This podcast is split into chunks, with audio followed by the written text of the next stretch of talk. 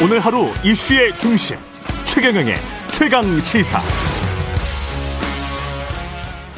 네, 윤석열 후보 배우자 김건희 씨의 이른바 7시간 통화 공방을 비롯해서 이재명 후보 변호사비 대납 의혹 제보자 사망 사건까지 예, 한 50여일 남았는데 대선에 여러 사건들이 지금 불거지고 있고요. 여야 공방도 뜨겁습니다. 오늘은 국민의힘 이준석 대표와 대선 전국 현안들 요동치는 지지율 알아보겠습니다.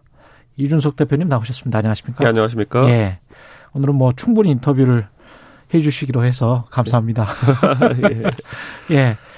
극적으로 지금 화해를 하고 선대위에 합류하신 지 일주일 정도 됐습니다. 그렇죠? 그리고 예. 난 다음에 여성가족부 폐지 뭐 일곱 글자 공약이 나왔고 신문 보니까 뭐 많이 웃었다. 이 그런 내용이 나오던데 이게 어떤 이준석 대표의 흔적인가요? 아니면 조언인가요? 어떻게 말할 수 있을까요?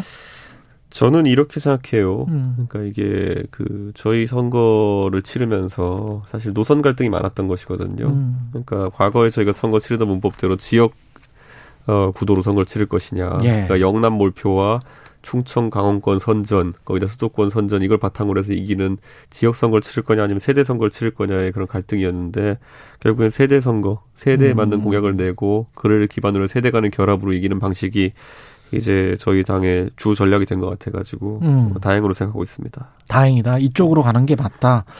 그 윤핵관 문제 이른바 이거는 다 이제 해결이 됐습니까? 어떻습니까? 그러니까 본질이 윤핵관 문제는 네. 윤핵관이라는 사람들이 어떻게 했다보다도 음. 대전략 없이 그냥 우왕좌왕하면서 음. 그 윤핵관들이 사실 아까 말했던 어떤 지역 선거 구도나 이런 것을 몰고 가는 것이 아니냐 이런 우려가 있었던 것이거든요. 기존에 하던 대로 하려고 했다. 예, 예. 예.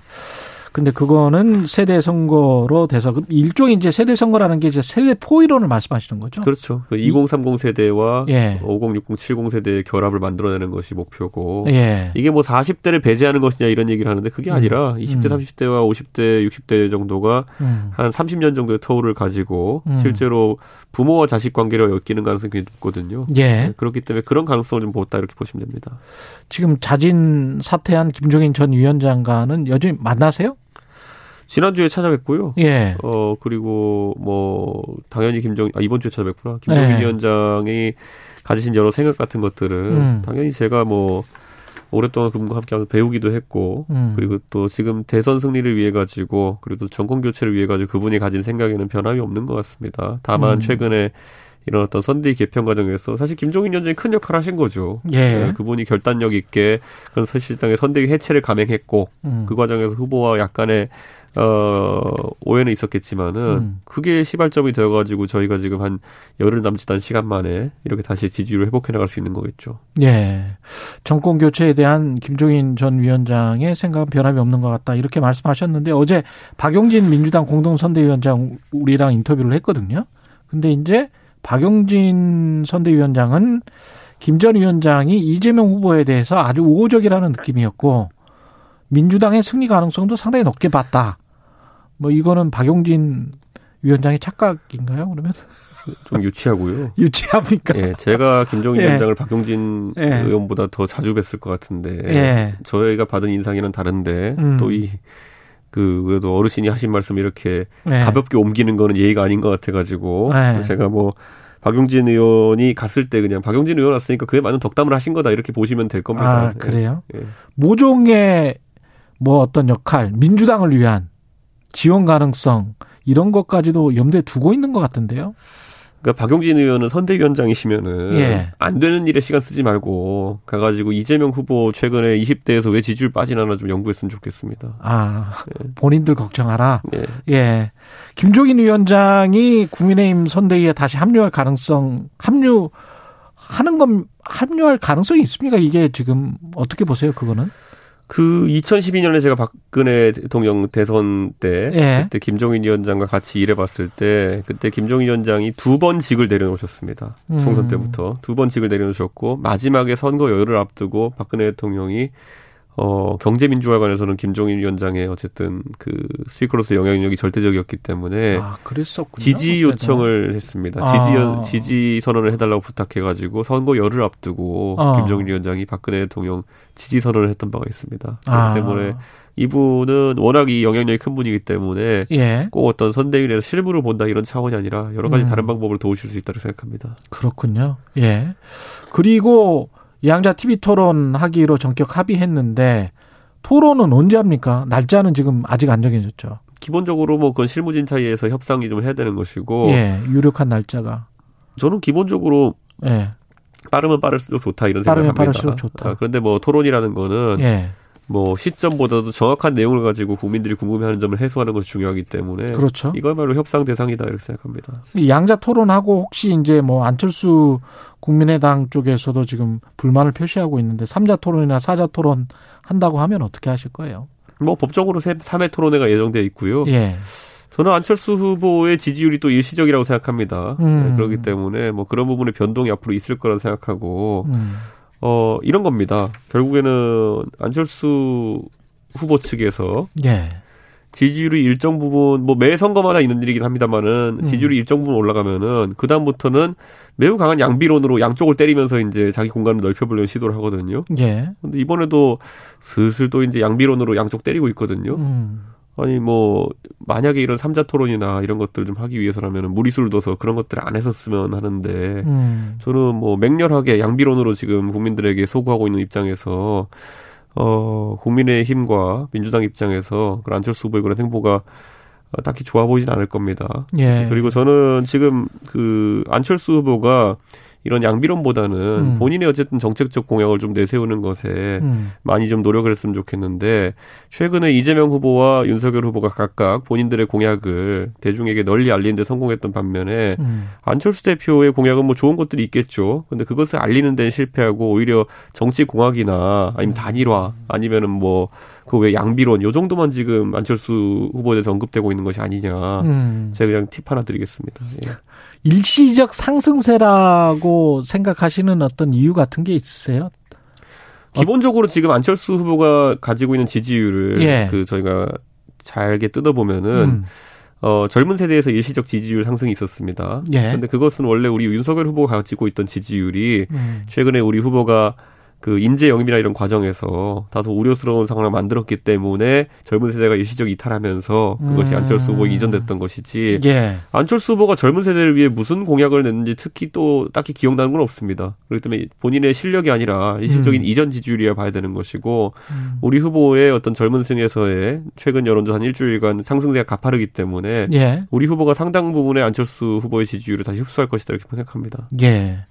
지금 국민의힘 같은 경우에 가처분 신청을 했습니다. 방송금지 가처분 신청을 했는데 일요일에 김건희 씨의 전화 녹취록 한 7시간 정도를 서울의 소리 관계자가 녹음을 했고 그걸 이제 MBC에 제공을 했고 MBC는 취재 후에 보도하겠다 뭐 이런 입장이잖아요. 네. 예. 어떻게 법원 심리는 어떻게 나올 것 같습니까? 저는 뭐 이건 제가 법률가가 아니기 때문에 예. 예측하지 않겠습니다만은 음. 어쨌든 언론의 자유도 중요하고 음. 하지만은 지금 상황에서 김건희 씨가 결국에는 본인이 원하지 않는 시점에 음. 원하지 않는 그런 어떤 형태로 뭐 이런 전화 녹취가 된 건 아니겠습니까? 음. 그렇기 때문에 뭐 아무래도 사람들이 때와 장소 그리고 상황에 따라 가지고 예. 그 화법이나 아니면 말하는 내용이 많이 달라지기도 합니다. 예. 물론 그 후보자의 배우자로서 김건희 씨가 좀 더 조심했어야 된다는 여론은 있을 수 있겠지만은 음. 그래도 어떤 굉장히 상대를 신뢰하는 상황에서 했던 대화 같은 것들이 음. 이런 식으로 어, 보도에 이용되는 것, 보도를 전제로 이용되는 것 이런 것들은 아마 국민들이 봤을 때는 정상적인 상황은 아닐 것이다라고 생각할 겁니다. 근데 톤이나 매너 뭐 이런 것들이 문제가 아니고 안에 있는 내용들이 문제가 되면 문제가 된다는 게 이제 국민들이 꼭 알아야 되는데 이게 공적 사항과 관련이 돼 있고 거기에 관해서 이제 언급을 했다. 그러면 이제 보도를 할 수밖에 없는 거 아닙니까? 실질적으로 예. 이 김건희 씨가 음. 후보자의 배우자로서 어떤 권한이나 이런 걸 가지고 실제 음. 권한을 남용하는 형태의 발언이라든지 이런 게 있었다면 큰 문제가 되겠지만은 아직 사인의 신분이고 예. 이분이 뭐 최근에 겪은 굉장히 뭐 공격의 대상이 되지 않았습니까? 예.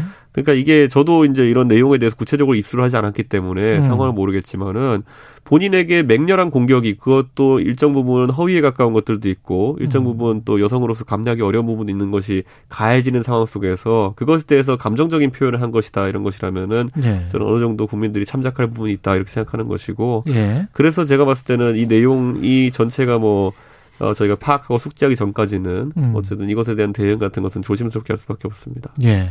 그 혹시 국민의힘 당 차원에서 무슨 이제 YTN이랄지 YTN 돌발 영상도 그렇고 그 MBC도 그렇고 뭐 공영방송에 관해서 예. 뭔가 pressure를 주거나 압력을 주는 뭐 그런 거는 아니죠.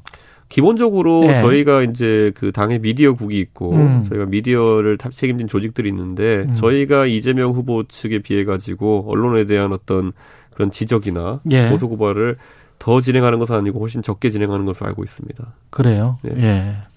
알겠습니다. 실제로 그 예. 예. 전에뭐 한번 보도가 됐었지만은 음. 이재명 후보 측에서는 이재명 후보 명의로 음. 그 진중권 교수가 본인들에 대해서 좀 불편한 발언을 한다고 해가지고 음. 복수의 언론사에게 진중권 교수를 보수 논객으로 언급하면서 음. 그에 대한 어떤 제재를 요청했던 바가 있습니다. 근데 음. 그 정도면은 진중권 교수가 어떻게 보수 논객입니까? 음. 예, 뭐 반정부 논객일 수는 있겠죠. 최근에 음. 문재인 정부에 불편한 얘기를 했었기 때문에. 예. 근데 저랑도 맨날 뭐 이렇게 아웅다웅하고 예. 이런 사회적인 관점에 있어 가지고는 진중권 교수는 아직까지도 굉장히 강한 예. 진보적 성향을 띠고 있습니다. 근데 예. 거기에 대해서 보수 농객이라 지칭할 정도면은 음. 이재명 후보의 언론관도 굉장히 편향됐다 이런 생각을 합니다. 예. 김건희 씨그 7시간 통화 내용을 전부 다 들어보신 거는 아닐 거고 일부 내용은 좀 알고 있으신 거죠, 지금? 아닙니다. 저도 정보지 예. 형태로 그렇게 돌았던 내용 외에는 파악하고 그- 있지 못합니다. 아, 네. 그렇군요. 그러면 당 차원에서 가처분 신청을 낸 것도 그 내용 정도만 알고 그렇게 가처분 신청을 낸 거예요. 아무래도 이게 후보자의 배우자가 한 내용에 예. 대한 것이기 때문에 당내 많은 관계자들이 뭐 공유할 만한 내용은 아니고 음. 후보자의 배우자와 어 이런 그 내용 공유를 통해 가지고 음. 담당하는 이제 유상범 의원 등 담당하는 분들이 이제 처리하고 있는 것으로 알고 있습니다. 그 다음에는 만약에 방송이 돼버리면 어떻게 대응을 하실 거예요? 저는 내용 봐야 할 것 같습니다. 내용을 봐야 할 거. 예. 그렇죠. 예. 이재명 후보의 변호사비 대납 의혹 어, 관련해서 제보자가 이제 죽었습니다. 사인은 오늘 나왔는데 그리고 뭐 더 정확한 사인이 나와, 나오기는 나와야겠습니다만은 일단은 김기현 원내대표는 간접 살인에 책임을 피할 수 없다 이렇게 어, 주장을 했는데요. 이거 어떻게 보세요? 기본적으로 이분이 페이스북에 과거에 올렸던 본인의 글이나 이런 걸 보면은 예. 본인은 절대 자살하지 않는다 이런 얘기를 올린 적이. 있습니다. 예. 근데 그게 뭐 어떤 개연성에서 그런 일이 있었는지 모르겠지만은 음, 본인이 그 상황에서 이런 상황에 대해서 굉장히 스트레스를 느끼고 있었던 것이 확실해 보이고 음. 그리고 본인은 어쨌든 이 진실을 규명하기 위해서 끝까지 노력할 것이다라는 취지로 이제 저희 받아들일 수 있거든요. 예. 그런 상황에서 어쨌든 핵심 제보자 중에 한 분이 이제 돌아가셨기 때문에 저희 입장에서는 아, 참 이게 고인의 죽음은 안타깝고 하지만 또 시기도 곧 공교로운 부분이 있다 이런 걸 음. 야당 입장에선 지적하지 않을 수 없는 것이거든요. 예. 네, 근데 뭐 이 안에서 저희가 뭐 어, 하는 내용들에 대해서 이재명 후보 측에서 이것을 뭐 잘못되었다고 표현하고 저희에게 그 뭐 사과를 요구하고 이렇게 하는 그런 상황이 음. 아마 국민들에게 더 이것을 널리 알리는 계기가 되지 않을까 음. 그런 생각이 되어서 저는 이재명 후보 측에서 어. 뭐 어떤 생각으로 이런 것을 저희에게 지적하는지 모르겠습니다. 변호사비 대납 의혹과 관련해서는 국민의힘이 어떤 뭐 확실한 증거 의혹 수준입니까? 아니면 뭐 뭐가 더 있, 는 겁니까? 저희는 저- 당연히 이런 제보자들의 증언이나 이런 걸 바탕으로 해가지고 예. 얼개를 파악하고 있을 뿐이고 음. 그것을 바탕으로 해서 어, 수사를 진행해가지고 수사기관에서 결과를 내야 되는 음. 것인데 당장 그것이 지지분이하다 보니까 저희가 특검이라는 방식을 제시한 건 아니겠습니까? 수사를 해야 된다 예, 이것도 예. 이 특검과 관련해서도 뭐 마찬가지입니다. 대장동도 마찬가지고 변호사비 대납 의혹도 마찬가지고 뭐 전부 다 해서 통과시키자. 국민의힘과 지금 민주당은 어떤 지금 협상 중인가요? 어, 그런데 저는 이제 특검을 사실 한 두 달 전부터 세 달 전부터 저희가 음. 강하게 밀어붙였고 이렇게 했는데 민주당이 반응이 미온적이었기 때문에 이미 시기상으로 대선이 이제 두 달도 남지 않은 상황이 됐습니다. 음. 예. 그런 상황 속에서 특검의 실효성에 대한 지적이 이렇게 나올 수 있겠지만은 음. 이제 역으로 만약에 정권 교체가 된다면은 음. 민주당이 오히려 특검을 요구하지 않을까라는 생각을 하게 됩니다. 네. 아 그래요? 예. 어쨌든 예. 아마 새로운 정부가 출범하게 되면은 음. 아마 검찰 같은 경우에는 조직의 명운을 겨고 이 사건을 수사하지 않을까 그런 음. 생각을 합니다. 그렇기 때문에 저는 정권 교체가 유력해지는 상황이면 오히려 민주당이 특검을 받자고 할 가능성이 있어 보입니다. 아 그래요? 예. 그 정권 교체가 유력해지는 상황인지 아닌지 그 판세는 어떻게 지금 생각을 하십니까? 민주당 하는 거 보면 됩니다. 아니 그 나와 있는 그래도 여론조사나 그 다음에 당에서 또 자체 조사도 많이 하실 거고 판세는 어떻게 읽고 계세요? 기본적으로 저희 당이 서울시장 음. 보궐선거 이후에 기본 전략으로 삼아왔던 어떤 세대 결합론, 세대 포위론이라는 것이 음. 아주 강하게 작동하고 있고 실제로 서울시장 선거 때보다 강하게 작동하고 있는 것이 맞습니다. 예. 네, 그렇기 때문에 결과를 저희는 상당히 긍정적으로 바라보고 있습니다. 근데 서울시장 때보다 더 강하게 작동하고 있다라고 하려면 그때는 오세훈 후보하고 박영선 후보가 오세훈 후보가 특히 뭐 20대 같은 경우에 70%가 넘었던 걸로 제가 알고 있어요. 72.5% 그렇죠. 조사했죠. 그렇죠. 네. 72.5인가 그랬는데 그런 그 두 배 이상 차이가 났단 말이죠. 그 정도는 아니잖아요, 지금은. 오늘 이제 새벽에 예. 공표된 리서치뷰의 여론조사를 참고해 보시면은 음. 그 제가 again 72.5라 그랬는데 예. 그것보다 강한 수치가 나와 있습니다. 아. 네. 자세한 수치는 그 여론조사 결과표를 참조하시면 됩니다. 그래요? 네. 어떤 조사에서는 또 안철수 후보와 이재명 후보가 2030에 굉장히 좀 많고 그다음에 3 3위가 윤석열 후보 뭐 이렇게 돼 있는 조사들도 있거든요. 지난주에 선대위가 개편되고 예. 새로운 움직임을 하겠다 이후에 음. 8개 조사가 경표되었거든요. 예. 근데 그 중에 한 개 딱 그렇습니다. 그래서 오히려 그 조사가 저희는 봤을 때 예. 조사 설계에 다소 좀 다른 조사들과 다른 지점이 있지 않았나 이렇게 저희는 보고 있습니다. 그렇군요.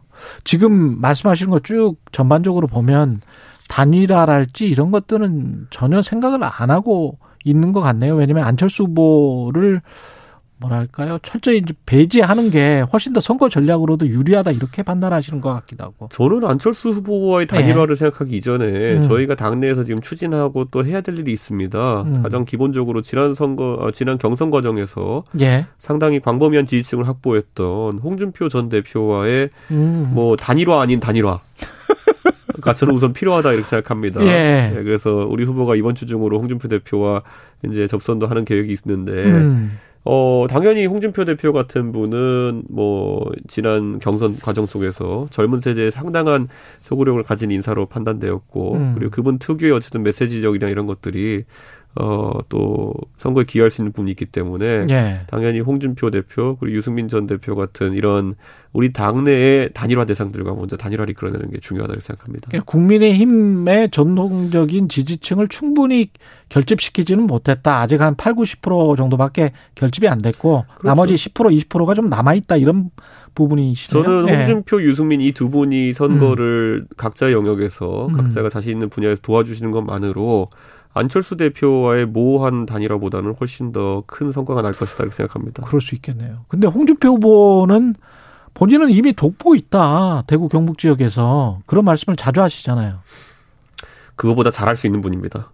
아, 그것보다는 더 잘할 수 있다. 그분은 그것보다 네. 잘할 수 있는 능력이 있는 분이고 네. 어, 무엇보다도 당의 대표를 두 번 지내시고 음. 당의 대선 후보까지 지내신 분이면은 음. 그분과의 어쨌든 어떤 방식으로든지 화합이라는 것은 예. 당내 전통적 지지층에 굉장히 큰 영향을 주는 요소입니다. 예. 그렇기 때문에 저는 당연히 그런 어떤 어 당내 인사들과의 화합이 음. 또는 더 적극적인 참여가 우리가 바라봐야 될 첫 번째 지점이다 이렇게 봅니다. 그러면서 당에서 끌어올릴 수 있는 지지 층의 최대치까지는 끌어내야 된다. 그게 설 연휴 전까지 가능하다 보세요?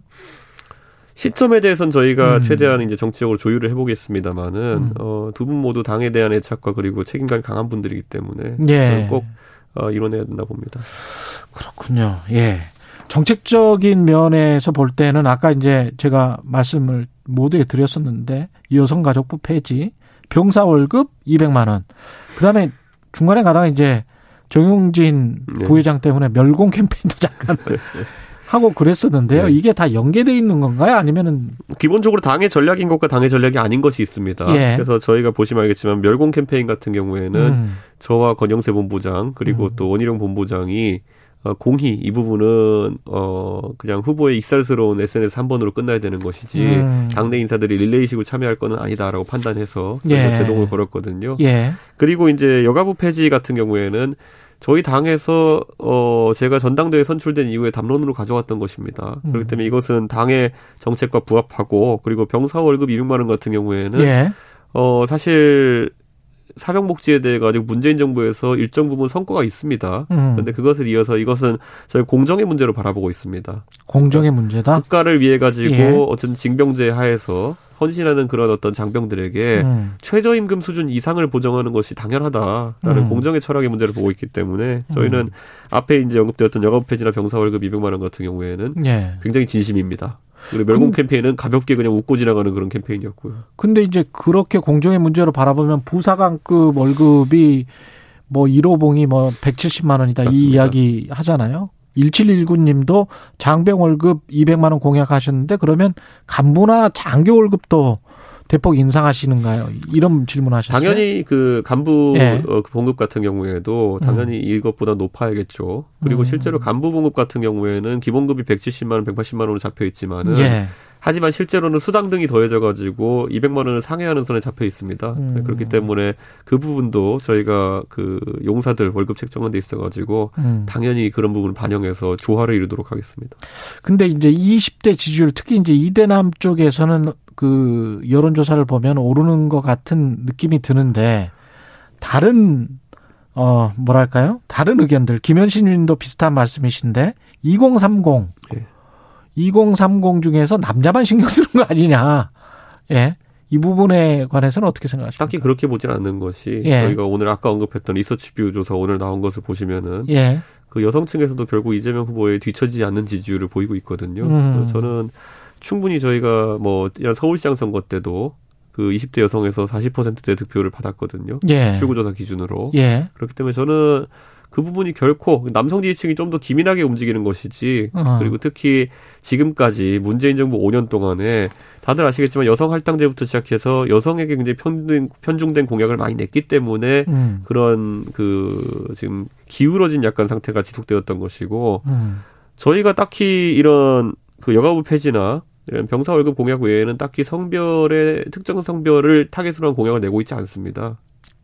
여성층에 대해서 그래도 따로 그러면 혹시 뭐 공약 같은 게 마련되고 있습니까? 오히려 그런 게 있다고 한다면은 저희에게 제안해 줬으면 좋겠습니다. 근데 예를 들어 이런 거거든요. 예. 지금까지 정의당이나 아니면 민주당 측에서 음. 여성 공약이라고 내놓은 거는 보통 범죄가 발생했을 때 음. 범죄에 대해서 굉장히 열렬한 반응을 해요 그분들은 음. 예를 들어 어떤 살인 사건이 일어나면은 그 중에 여성이 피해자면은 여자라서 죽었다 뭐 이런 음. 프레임 같은 것들 음. 예. 아니면 뭐 몰카 이런 문제 발생하면은 음. 몰카를 수색하겠다. 음. 전수조사하겠다 이래가지고 박원순 시장 때도 몰카 탐색하는 분들 만들어가지고 막 화장실 몇십만 개 뒤졌거든요. 예. 근데 몰카 하나도 못 찾았어요. 그러니까 어. 이런 어떤 범죄를 기반으로 한 공포심을 바탕으로 해가지고 여성들에게 소구하는 전략이지 음. 실제로 여성들의 삶이 그러면은 그런 어떤 정책으로 인해 가지고 뭐가 많이 바뀌었나고 한다면은 오히려 크게 여성들이 느낀 건 없을 겁니다. 음. 예를 들어서 여성 장관 30% 할당제 해가지고 예. 김현미 장관 아니면은 또 유은혜 장관, 음. 뭐 강경화 장관, 추미애 장관 이런 분 탄생했다 해가지고 여성들의 삶에 무슨 변화가 일어났나요? 그러니까 결국 그들만의 리그에서 그들만의 여성 공약을 만들어가지고 여성층을 공략했던 것이 실제 여성들의 삶을 크게 변화시키지도 못하면서 예. 젠더 문제에 있어가지고 아주 강한 이제 그 남성 지지층의 반발을 가져왔던 것이 현실이거든요. 음. 그렇기 때문에 저는 이것을 지금 저희는 아주 젠더 뉴트럴 그러니까 솔직히 성 중립적으로 많은 공약을 낸다 하더라도 그것만으로도 남성 지지층에서 강한 반등이 지금 일어나고 있는 겁니다. 아 그렇게 판단하시는군요. 네. 민주당이 이거 듣고 좀 깨우치는 게 있었으면 좋겠는데 아마 예. 못할 겁니다. 예. 깨우치더라도 못할 거다. 왜냐하면 이미 여성 지지층 보다는 아. 여성계 카르텔에 있어가지고 민주당은 굉장히 영향받는 부분이 많거든요. 음. 그렇기 때문에 저는 일부 엘리트 여성들에 대한 어떤 그런 정책을 계속 내놓는 민주당이 음. 보편적인 여성들에 있어서 그렇게 강한 지지를 받지 못하는 것도 음. 당연하다 이렇게 봅니다. 그 국방 외교 쪽 관련해서 선제 타격론을 이야기를 했지 않습니까? 그게 네. 그냥 킬체인에 있다 이거를 이야기를 한 건가요? 근데 약간 불안해하시는 국민들은 있어요. 어, 저는 이 부분은 국민들께서 예. 선제 타격론이라는 것이 음. 결국 이거는 뭐 굳이 영어에서 원래 번역된 단어니까 예. preemptive strike라는 거거든요. 그렇죠. 예. 이건 말 그대로 북한 미사일이 있고 음. 미사일 쏘려면은 준비 절차 같은 게 있지 않습니까? 그렇죠. 미사일 먼저 세우고 예. 거기다 연료 넣고 예. 그다음에 이렇게 방향 잡고 쏘는 거 아닙니까? 예. 를 들어 북한 미사일이 어. 갑자기 예고 없이 기름을 채워 놓고 그다음에 방향 잡고 근데 그 음. 우리 방향이다 이러면은 쏘기 전에 때려야 되는 겁니다. 그거는 음. 우리에게 쏘겠다는 의사가 명확하기 때문에 네, 국방 백서에는 있죠. 그렇죠. 예. 이게 이게 그 당연히 예측되는 상황에서의 선제 타격이라는 것이고 음. 예방 타격이라고 있습니다. 그게 음. preventive attack이라는 건데 예. 이거는 뭐냐면은 영변 핵시설 폭격 같이 음. 저 나라가 미사일 능력이나 아니면 대량 살상 무기 보유 능력을 갖출 것 같으면은 음. 그것에 대해서 미리 예방 전쟁, 음. 예방 타격을 하는 것이기 때문에 둘은 완전 다릅니다. 음. 그러니까 가만히 있는 북한을 들어가서 먼저 예방적으로 때리는 건 예방 타격이고 예. 선제 타격이라고 하는 거는 preemptive strike라는 거는 예. 전술적으로 당연히 저희가 교본상으로 가지고 있어야 되는 내용이기 때문에 오히려 우리 후보가 그런 부분을 세밀하게 구분해 가지고 음. 북방 안보 정책에 대한 이해가 깊다 이런 음. 것이거든요. 과거에 연평도 포격 도발이라든지 아니면 천안함 이런 게 있었을 때도 그 당시 이명박 대통령은 교범에 따라 가지고 F-15K 전추 전폭기를 출격시켜서 보복 타격을 한다든지 이런 것들까지 다 고민했었던 것이거든요. 음. 근데 거꾸로 문재인 정부에서 보면은 우리 공무원이 피살 당해도 그리고 서해상에서 피살 당해도 네. 그리고 남북 연락사무소가 개성에서 폭파되어도 음. 어떤 사후적인 대응도 제대로 하지 못했거든요. 그런 거에 음. 따라 가지고 좀 더 적극적인 안보 정책을 펼치겠다. 우리가 preemptive 그러니까 선제 타격도 가능하다고 하는 것은 그걸 하겠다는 것 이전에 언제든지 북한 도발에는 그렇게도 대응할 수 있다는 강한 원칙을 천명하는 것이기 때문에 오히려 북한이 도발을 하려고 해도 음. 굉장한 부담감을 느낄 겁니다. 근데 이제 그 뒤에 말씀하신 게 대북 압박 정책 이야기를 했잖아요. 근데 이제 그게 사실은 우리가 이제 유화 정책과 압박 정책 사이에서 잘 밸런스는 맞춰야 될 것 같은데 뭐 우리가 이럴 게 훨씬 더 많지 않습니까? 한국 사회가. 예. 예. 북한에 비해서. 그런 측면에서 이제 걱정을 하지 않을 수가 없거든요. 국지전이든 뭐, 뭐, 뭐든 간에 전쟁이 일어나면 우리만 손해지. 그쪽은 뭐 사실은 별로 그러니까 이 예. 보수 정당의 기본 원칙은 상호주의입니다. 음. 그러니까 북한에 대해서 교류 협력을 안 하겠다는 것이 아니라 예. 북한이 먼저 1만큼 변하면은 음. 저희도 1만큼 이제 거기에 대해서 상응하는 어떤 북한과의 교류를 하겠다. 음. 북한이 10만큼 변하면은 10만큼 저희도 상호적인 교류를 하겠다. 상호주의 음. 원칙이 그런 거거든요. 예. 근데 문재인 정부나 지금까지 어떤 민주 진보 진영에서 집권했을 때는 항상 문제가 뭐였냐면은 우선 우리가 10을 줄게. 그다음 북한이 변하는지 보자 이거거든요. 음. 먼저 주고 나가 시작하는 건데 예. 이게 지금까지 우리 국민들이 경험했지만은 북한은 그런 신용 거래가 안 되는 대상입니다. 음. 먼저 10을 줘도 나중에 오히려 10을 때릴 수도 있는 사람들 저 사람들은 예. 뭘 갚는 게 아니라 음. 그러니까 저는 그런 측면에서 국민들이 다시 한번 상호주의 원칙에 따른 음. 북한의 태도 변화를 전제로 한 우리의 어쨌든 교류 협력 이 예. 원칙에 다시 한번 동의해 주실 거라 믿습니다. 서초하고 청주 당협위원장 그 권성동 사무총장이 이미 승인을 해, 해버렸었다면 예, 예. 이거는 어떻게 바꾸는 겁니까? 어 기본적으로 절차적으로 좀 문제가 있었다는 것을 예. 권성동 전 사무총장도 인정을 했고요. 예. 어제 저희가 해당 지역의 당협의 음. 당원들께 어, 중앙당에서 이런 처리하는 과정 중에서 음. 실무적인 착오가 있었고 그래서 지난번에 어 이제 12월 초에 저희가 그 당협위원장 임명했다고 한 것은 무효화되었고 음. 다만 이제 오늘자로 그 어제자죠 어제자로 네.